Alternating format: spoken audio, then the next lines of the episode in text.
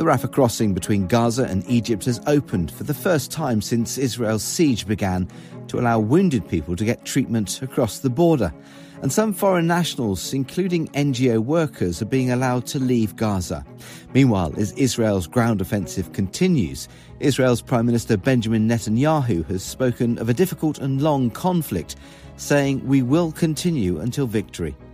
Hello, and welcome to this Global Situation podcast from International SOS, the leading health and security risk services company.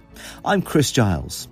Well, joining me for this episode is Rory Keith, International SOS's lead security analyst covering Israel and the Palestinian territories. And Rory, can I start by asking how significant is the opening of the Rafah crossing and who will be allowed to cross into Egypt? The opening of the Rafah crossing is very significant in terms of the humanitarian situation inside Gaza since the start of the present conflict. Uh, it's the first opening of any of the borders into Gaza, and it's going to allow both aid to enter and for people to leave. In terms of who's going to be allowed to cross into Egypt, patients in a serious condition inside Gaza are going to be allowed to enter, as well as foreign nationals.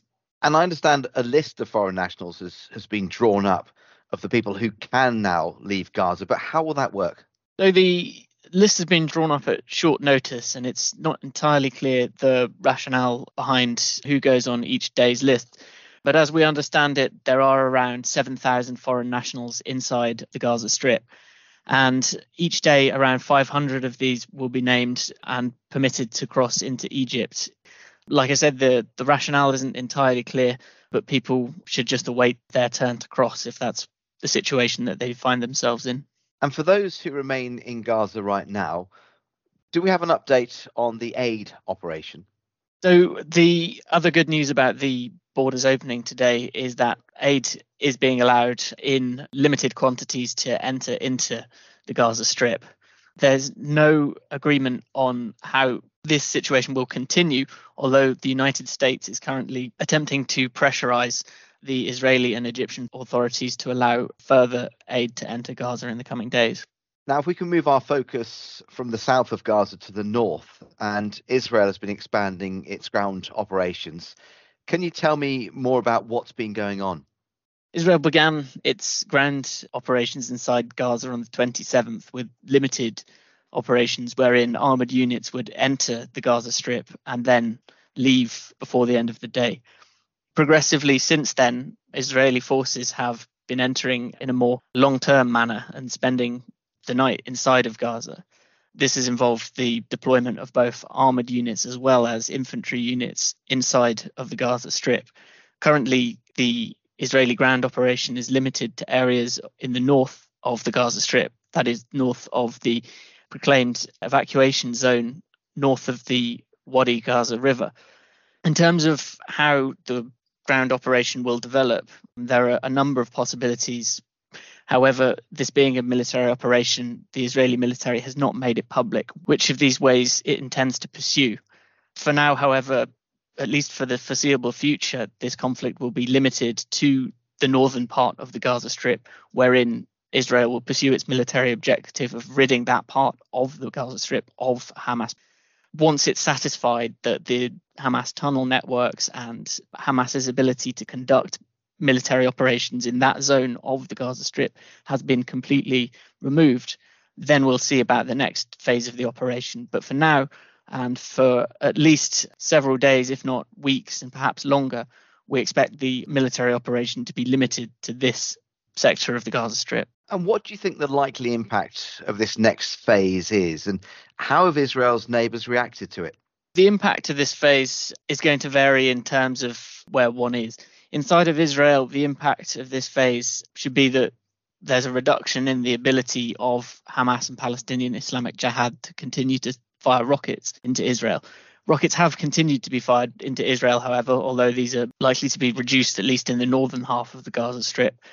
There is also going to be, as we've seen so far in the conflict, heightened risks stemming from unrest and from heightened chances of attack taking place. In Israel's neighbors, so far, there have been different reactions dependent on the neighbor. Egypt has been quite circumspect and has toed a line between vague criticism of Israel and support for the Palestinian people.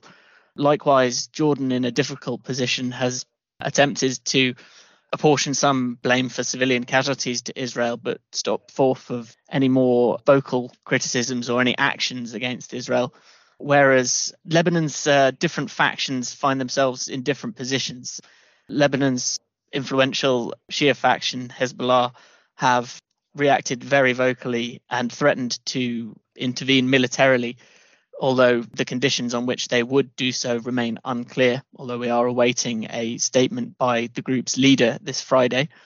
Whereas other factions in Lebanon, most notably the Lebanese government itself, have stated that they want no part in any conflict. And how could all of this affect our clients and their workforce in the area?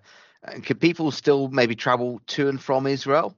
That is going to depend on the individual client and their travel that they have planned to Israel, whether or not they deem that to be essential and what their appetite for risk is.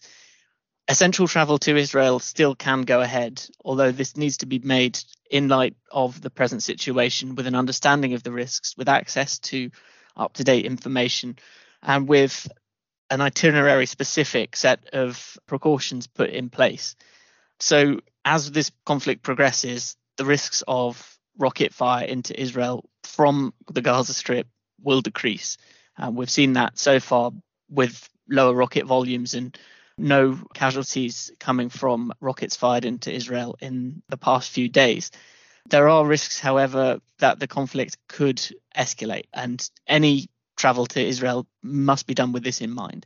We've mentioned so far the, the threat of Hezbollah. Hezbollah has its own missile arsenal, which is believed to be of greater sophistication than that found in the Gaza Strip. So, whether or not somebody chooses to send somebody to Israel is going to depend on their appetite for risk and on the ability for that person or people to be protected from potential threats stemming from a situation wherein the conflict expands to multiple fronts. We have already seen the Houthi faction within Yemen fire missiles towards Israel on the 31st of October. These missiles were intercepted and proved no threat, but it does underline the fact that this conflict does already have a degree of being a regional conflict and not just one between Israel and Hamas.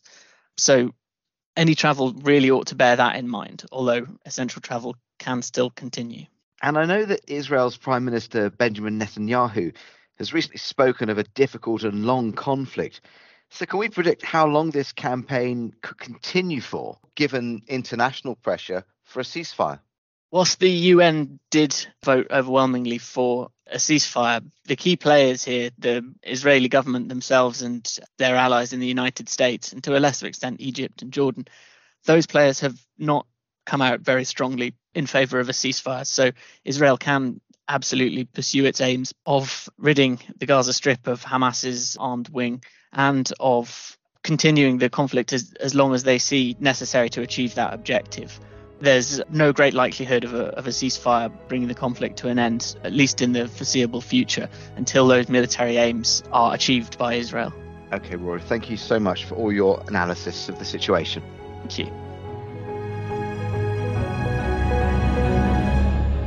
Well, that's all for now, but just a reminder you can access all the latest information and updates on the situation in Israel and the Palestinian territories from our website at internationalsos.com. And from there, you can find out about our global network of assistance centres. They're available to clients 24 7. But until next time, thank you very much for listening and goodbye.